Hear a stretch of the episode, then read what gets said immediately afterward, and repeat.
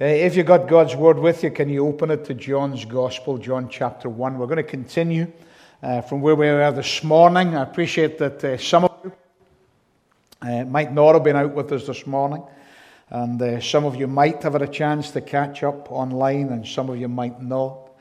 Uh, but let me encourage you, if you haven't heard this morning's message, at some point to go back and to watch that and to retrospectively pick up uh, on where we were.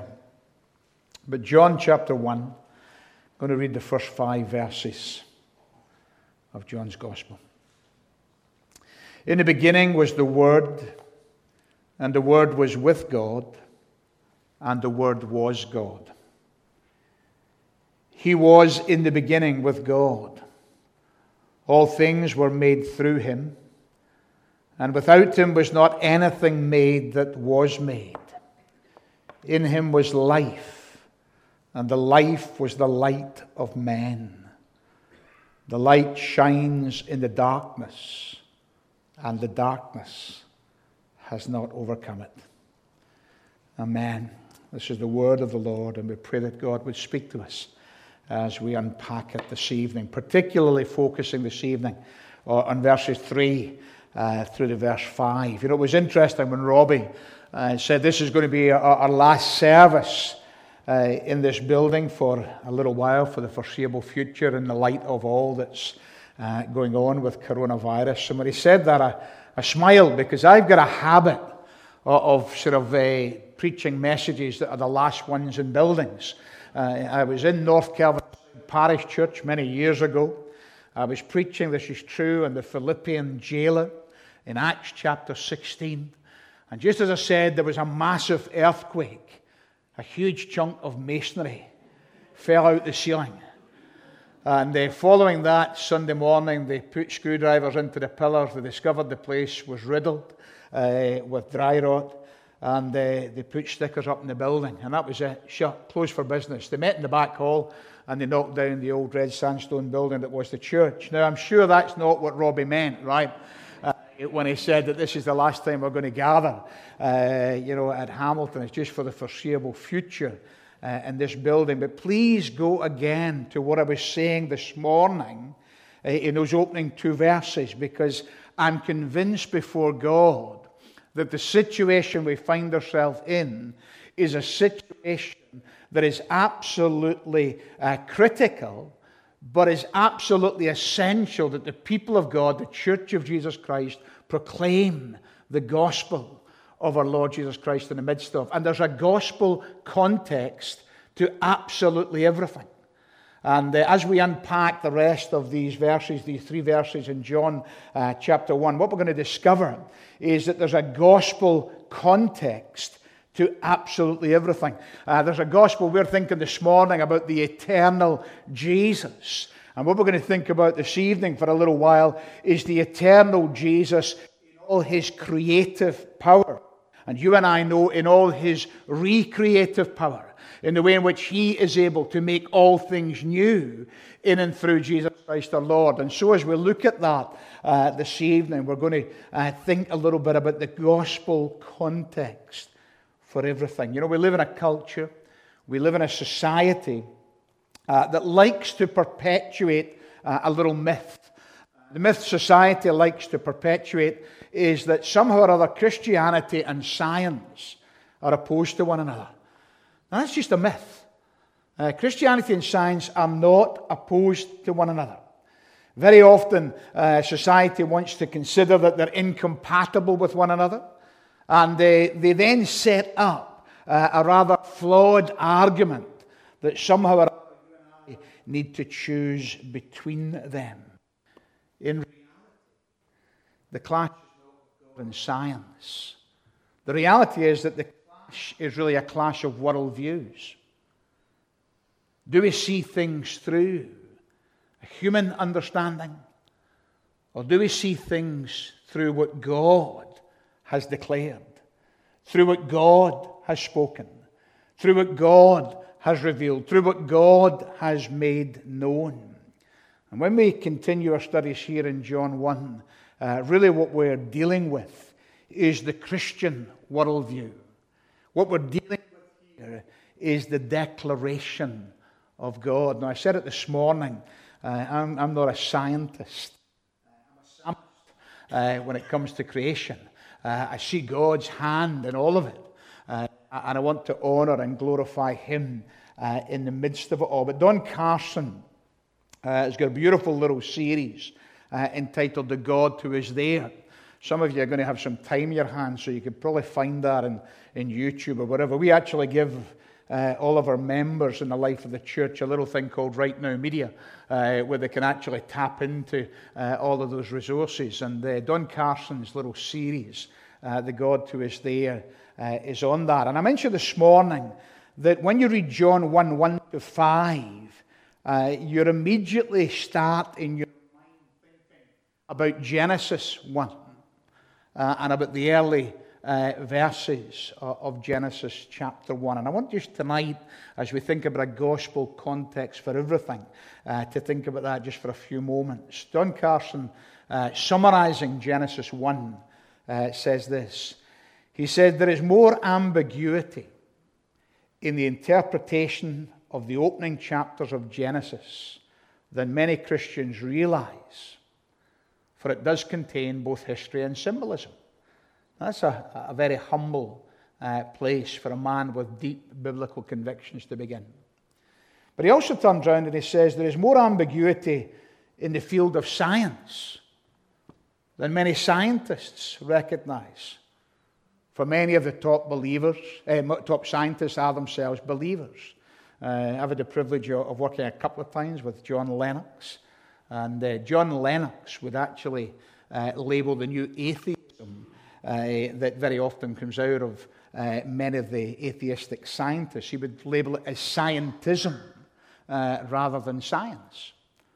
And uh, I don't know what you make of intelligent design as a scientific theory, but there is also a version that is inescapable, and that is that the irreducible complexities of our world demand a designer. Of course, the danger of that theory uh, is that you end up with the, the gaps and you end up uh, reducing God. And uh, even uh, many unbelievers can uh, that is there. So, Carson, and really in that series, uh, he's drawing on the early works of Francis Schaeffer. Carson says this of Genesis 1 and we link it to John 1. The irreducible minimum is this that in the opening chapters of Genesis, we find out some things about God, we find out some things about human beings, and we find out how it fits into our lives.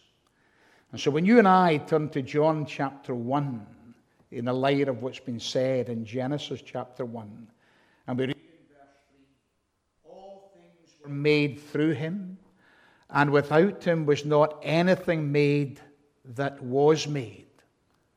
Where do we go with that? Well, what we find is this that John is making a simple, a bold, a powerful, a truthful declaration. He is saying that the eternal Jesus is the author of absolutely everything that is created. And that sits comfortably with all uh, that we read uh, in Genesis. The eternal Jesus is the author of everything that is created. That is to say that Jesus is the originator and the source of all life. And that you and I in the light of the biblical revelation, are made in his image. Now, go back to what I said this morning, for those of you who were here, uh, that uh, we are friends of the living God. Jesus, in his redemptive work, gives us the right to be known as his friends because we are those who do what he commands. Here, in verse 3, John is simply saying that you and I are made in his image. We are creatures made in his image. Now, as creatures, You and I will share some common genes with other creatures. But what is unique to mankind is this that only mankind is made in the image of God. Only mankind is made in the image of Jesus. And you and I, therefore, we share some similarities with God, but we also share in some very profound differences. What do I mean by that? You see, the Bible says that you can be holy as God is holy. That's something that's in the character, the nature, the personality of God. And yet, God in Christ says that you and I are to live holy lives that glorify Him. In actual fact, the aim of all gospel ministry is that we might present all believers mature in Christ, that they will be holy as God is holy. And so, you and I, in actual fact, made in the image of God, you and I uh, can be holy as God is holy. But you and I cannot be omnipotent as God is omnipotent. And you and I cannot be omniscient as God is omniscient. And you and I cannot be omnipresent as God is omnipresent, despite the fact that sometimes when you look at lead pastor profiles, there's an expectation that somehow or other they should be everywhere all at once, right? Uh, the reality is, none of us can actually do that. We are made in the image of God, we share some of the attributes of God.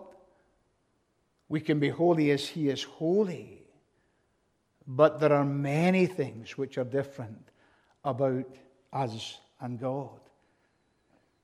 So, John wants us to know, John wants us to understand that the eternal Jesus, who was his friend, and eternal Jesus, who is our friend by repentance and faith, he is the source, he is the origin of all creation. You know, one of my uh, leaders in the life of the church, Alan, uh, Alan uh, is one of these kind of like uh, mental mountain men. You know, the type, the outdoor types, you know. I mean, when you hang about with Alan, you, you feel your own lack of health uh, in his presence. You know, he's one of these guys who, uh, you know, scales mountains, but waits until all the snow is there and the ice is there, and he puts kind of like big ice things in his shoes, and he, he climbs up the face, you know, with pickaxes and all that sort of stuff. He runs uh, triathlons and kind of uh, whatever the one is where they kind of multiply the triathlon several times in order that you can do. I mean, it's just a head case, right? Uh, but, you know, he does all that. And one of the places in which he, he worships and glorifies and adores God the most is when he's out there in the incredible creation that God has made. Now, remember, this is our friend. There's a gospel context for everything. Jesus, the friend of sinners is the originator, the source of all creation. Now, some of us who are uh, less inclined, uh, we, we still enter into the same experience. We, we go for a beautiful walk, uh, we go where it's gentle. Where the terrain is good and the views are pleasant, right? Uh, uh, and even there, uh, we find ourselves, as it were, uh, taken in by all the wonder, by all the beauty, by all the majesty of all that Creator Jesus uh, has done. That's what I mean by saying I'm a psalmist and not a scientist. I see God in all that surrounds me. You know, there's an old hymn uh, and there's a little line here that I, I had to go on, and I, I, I'd half the line, and I had to go on this afternoon just to get the whole of it. Heaven above is softer blue, earth around is sweeter green. Something lives in every hue, Christless eyes have never seen. You see, there's a gospel context for everything. The way we look at our world if we look at it and think somehow or other, this is just all an accident, a freak of nature, or we look at it and we see the eternal Jesus at work, crafting, shaping, molding, making, speaking, and a world comes into being, then suddenly the words of that hymn, love with everlasting love, actual fact take on new meaning. Because even something as simple as a walk is transformed because of the gospel context. And that's what we find here uh, in what John is writing when he says, All things were made through him, and without him was not anything made that was made. In other words, if we understand these things, then our enjoyment of all of creation is multiplied many times over. Isn't that something beautiful? That the very world in which we live, the enjoyment of it, is multiplied many times over when we recognize that creation is proclaiming the Lordship of Jesus. The vastness of the stars, the galaxies, they speak to us of the greatness of Christ. We walk amongst the wonders of our world. We don't fall down and worship them as some do. We instead worship the God who made them. We instead exalt Jesus.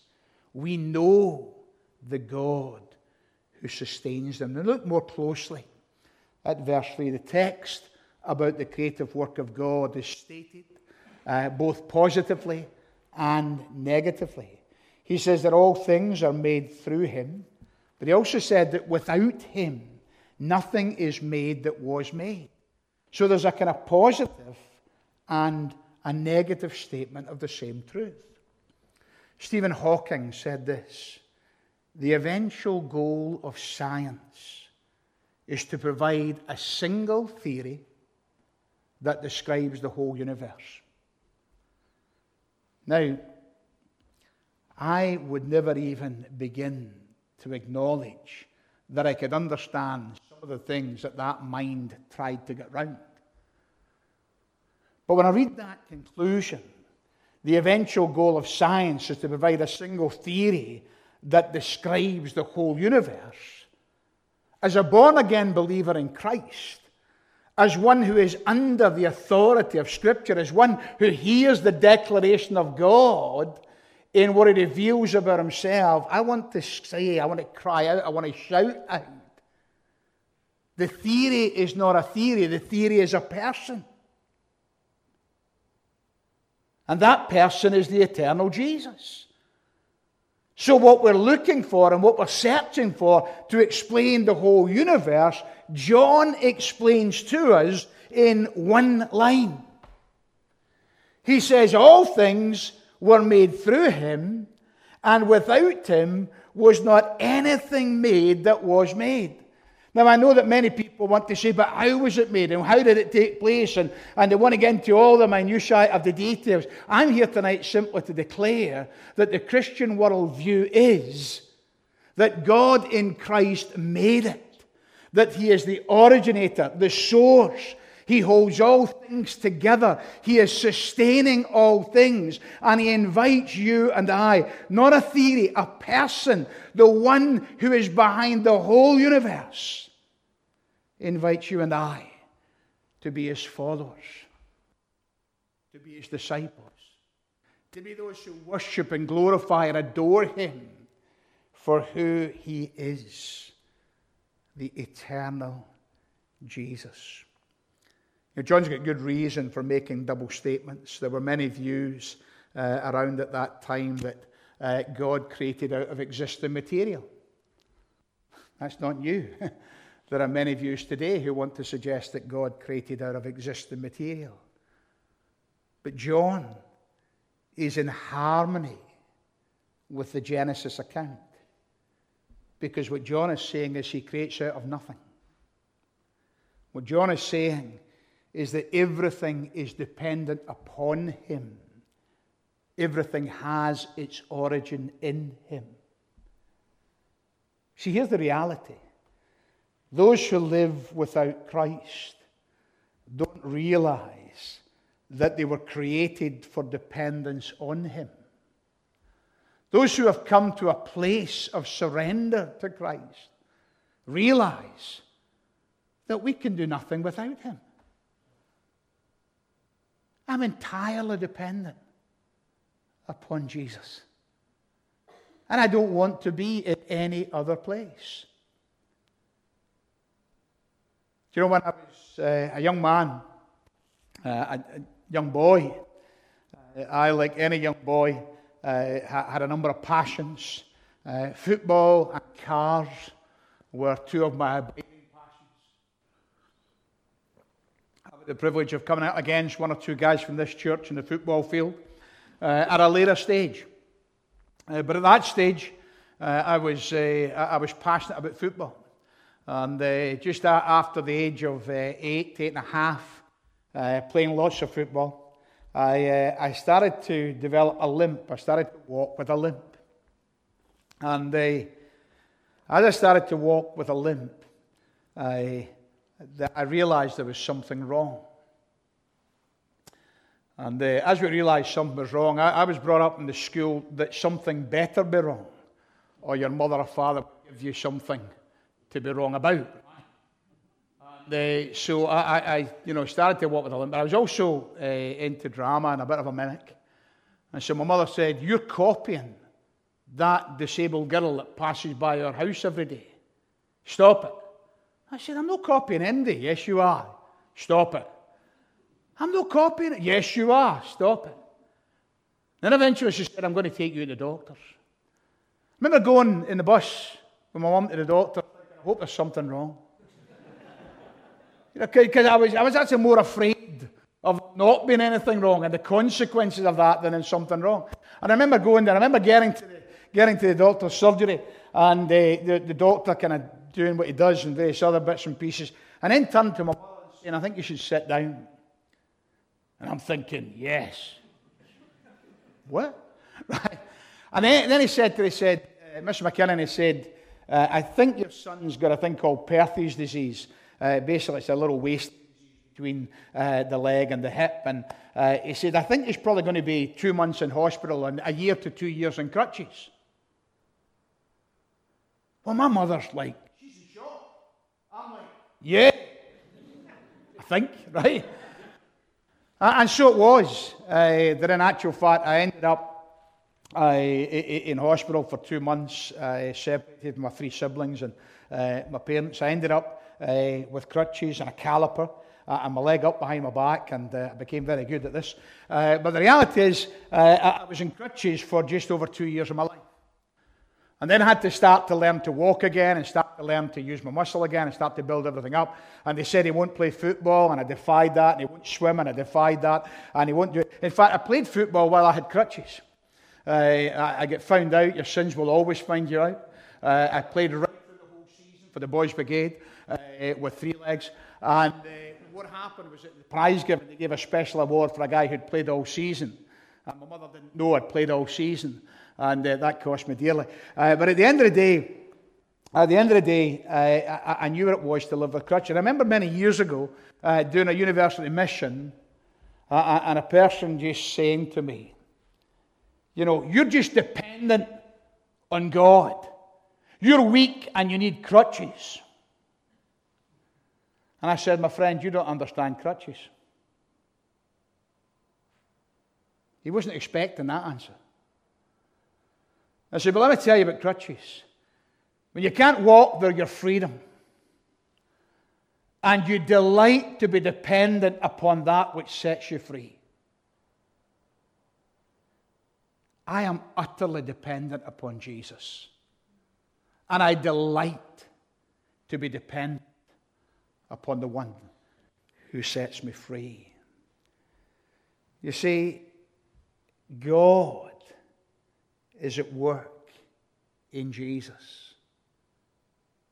There's a gospel context for everything. And those of us who are familiar with the biblical revelation will be aware of the fact that after creation comes the fall. And that image that you and I were made in the image of God is marred. And so the good news of John 1 1 through 5 is that John stays with the Genesis motifs. And what he does is he declares that the Jesus who is the origin of all creation is the origin of light and life as well. And his light and his life shine into the darkness of all of our marred image, of all our sinfulness, and of all our shame. And his light and his life shining into all of that are able to transform when we learn what it is to become dependent upon our Creator. You know, when John uses uh, the phrase life, he always uses it in a spiritual sense. Whenever you, uh, you read of life through John's Gospel, and you'll read about life and light and love many times if you go through John's Gospel, but he always uses it in a spiritual sense. And the life of Christ is not uh, only all that which is physical as the Creator, but in actual fact, the life of Christ is all of that which is spiritual as well.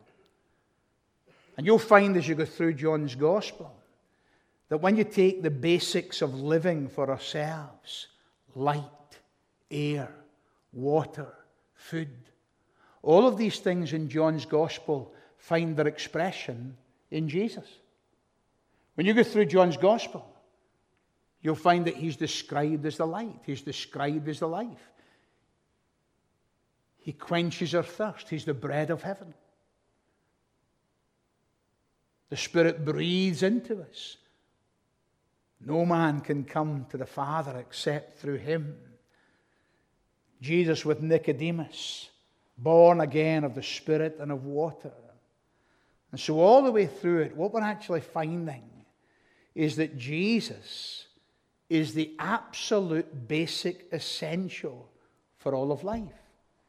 He's the creator, He's the sustainer, He's the giver, and He Himself is all of these things in their purest, in their most holiest form. Everything wraps around Jesus. What I discover as I, as I go through the scriptures and as I go through John's gospel is God gives to us a gospel context for everything. And uh, when we were thinking this morning about being in a relationship to Jesus, what we realize here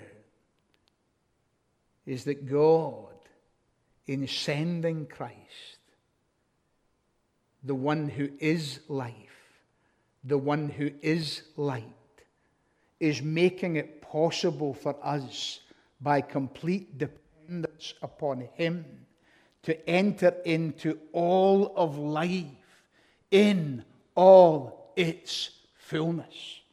That's why later in John 10, verse 10, he says, The thief comes to steal, to kill, to destroy. But I have come that you might have life, life in all its fullness.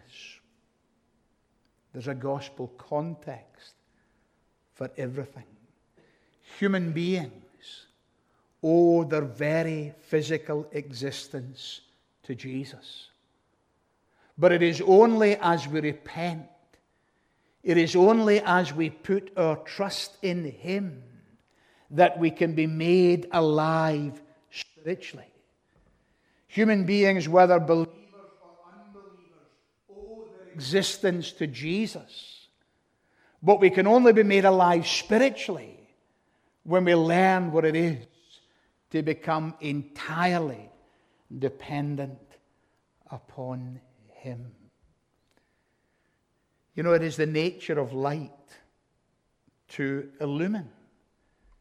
It is the nature of light to shine forth. It is the nature of light to dispel darkness. And ever since the, the world uh, fell, ever since the fall of man, this world has been characterized by darkness. We've been immersed in the evil, in the corruption, in the wicked rebellion of man. We've been groping about trying to find our way, trying to find our hope, trying to find light at the end of the tunnel. But along comes the one who made all things, the one who is light and life.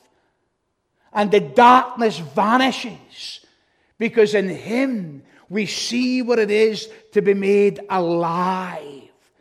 Jesus as light brings true knowledge. Jesus as light, that true knowledge acknowledges that he is creator God. Jesus as light uh, brings moral purity. Only he can cleanse. Only he can forgive. Only he can cancel out the debt of sin. God, in all of his grace and mercy, in the eternal Jesus, is shining the light of the world. The whole of the Old Testament and in the New come together. They converge brightly in all the glorious attributes of Jesus. So when John says, In the beginning was the Word, and the Word was with God, and the Word was God. In the beginning, he was, eh, he was in the beginning with God. All things were made through him. Without him was not anything made that was made. In him was life, and the life was the light of men, and the light shines into the darkness. He's saying, Here is the cosmic gospel context for everything. God is making himself known in Jesus. I said this morning, there's a gospel context for where we are as a nation right now. It's an opportunity for God to be made known in Jesus. Verse 5, the translators have struggled to fully interpret. In the ESV, it says, The light shines in the darkness, and the darkness had not overcome it. Other translations have said, The world cannot accept the light. The world cannot appropriate the light. The world cannot put the light out. John Calvin said this. He said that in man's perverted and degenerate nature, some sparks still gleam. It's what Paul was writing about in Romans 1, where he talks about the general revelation of God but moves through his letter to the special revelation of God. Man is a rational being. He's different from all of the other beasts. But the light in man, because of the fall, is clothed in a dense ignorance. We cannot work our way to God. We cannot understand Him on our own. We require the full revelation of the life and light of the glory of God as it comes to us in Jesus Christ. And that, of course, is why John writes his gospel. John wants us to know a couple of basic and simple truths.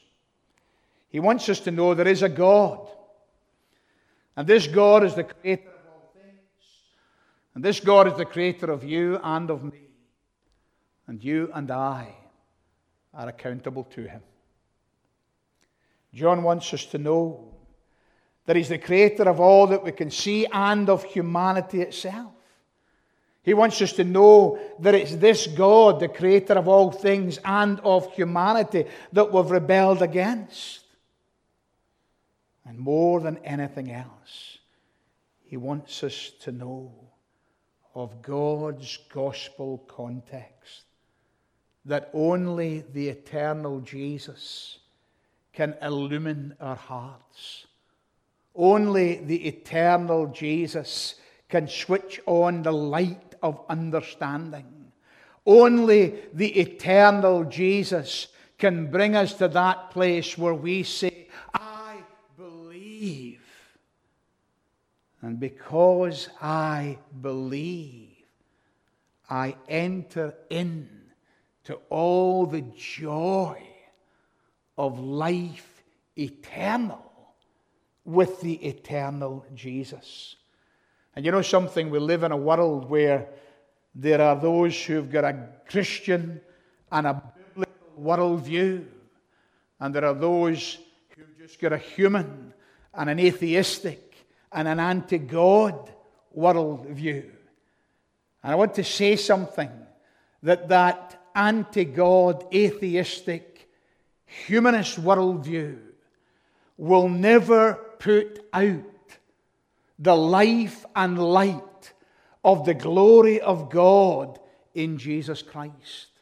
And the desperate need of man is for Jesus to overcome the darkness of our hearts and of our minds' understanding and to bring us to that place where we believe in Jesus. And so there's a sense in which we close this evening where we were this morning. There is a gospel context for everything. When you and I look at the world, the Jesus of the gospel made it. When you and I look at the sin of mankind and the rebellion of mankind, only the Jesus of the gospel is able to bring life and light that can shatter that and remove that curse. When you and I understand that the wages of sin is death, but the free gift of God is eternal life in Jesus Christ, then we realize that everything is lifted out in the light of the gospel. Whether the creation of the world, whether the day by day going ons of mankind, life is only life as the Bible would describe it when we're in a relationship to Jesus. in the midst of a real fear in our society of sickness, of illness, of death. We are the people of the resurrection. I am the resurrection and the life, said Jesus. Whoever believes in me, even though they die, yet shall they live. How can this be? Because the eternal Jesus deals in eternal life. Is that what we believe? Do we believe in the unseen reality of heaven, of hell? Do we believe in that? If we do believe in that, and we're convinced about this, then surely we ought to be a people who are prayerfully sharing, communicating, making known, declaring the Christian worldview, the biblical worldview. God is the creator. God is the light and life giver. Come to Him. You need to depend upon Him. It is only in dependence upon Jesus that you can know true freedom. There's a message for our world today. There's a message for our society in the midst of all its apprehensions, in the midst of all its fears. There's a message that's not new to you. But perhaps what might become new to us is the degree to which we start talking about it to unbelievers.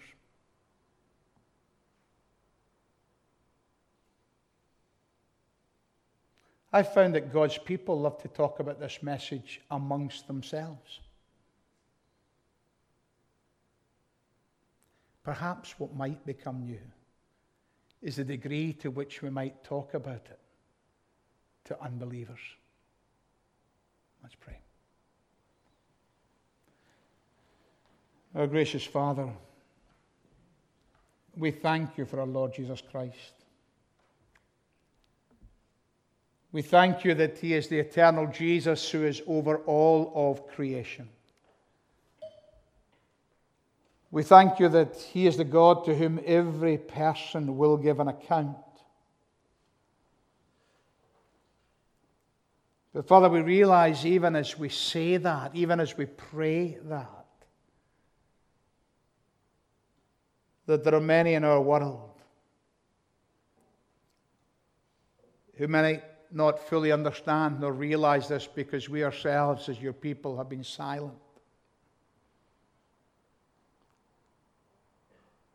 And while we can glory together in the praise of your name about the light and life of the gospel, help us to be those who would be bold enough, who would be brave enough, who would be willing enough to speak of your life and of your love and of your light to others. May this season that we're entering into as your church be a season in which we speak more of you to our unbelieving family, to our unbelieving neighbors, to our unbelieving friends, to our unbelieving colleagues. As they speak to us of uncertainty, may we speak of the certainty of the God who is in control of all things as they speak to us of their fears, may we speak of the God who in perfect love casts out fear. As they speak to us of their worries and of their anxieties, may we speak of a relationship to the God who exhorts us to be not anxious in anything, but in all things to come before you in prayer. Our gracious God. We thank you that you are able to lift us in your word, to gaze upon the beauty of creation, and then for that beauty to be superseded with the infinite beauty of Jesus. We thank you that everything has a gospel context. And we pray that we might enter into this season in the life of our church with the burning hope of the gospel on our lips and in our hearts, and leading in everything that we do and say, we might be those who point others to Jesus Christ our Lord. May you be glorified in the weeks and months that lie ahead. May, in the midst of all of the uncertainty, countless numbers of people be saved. Might they discover that God is the Creator, that He's for them and not against them, that in Christ Jesus He sheds light on our darkness, and in Christ Jesus He brings life life forevermore to those who trust in him.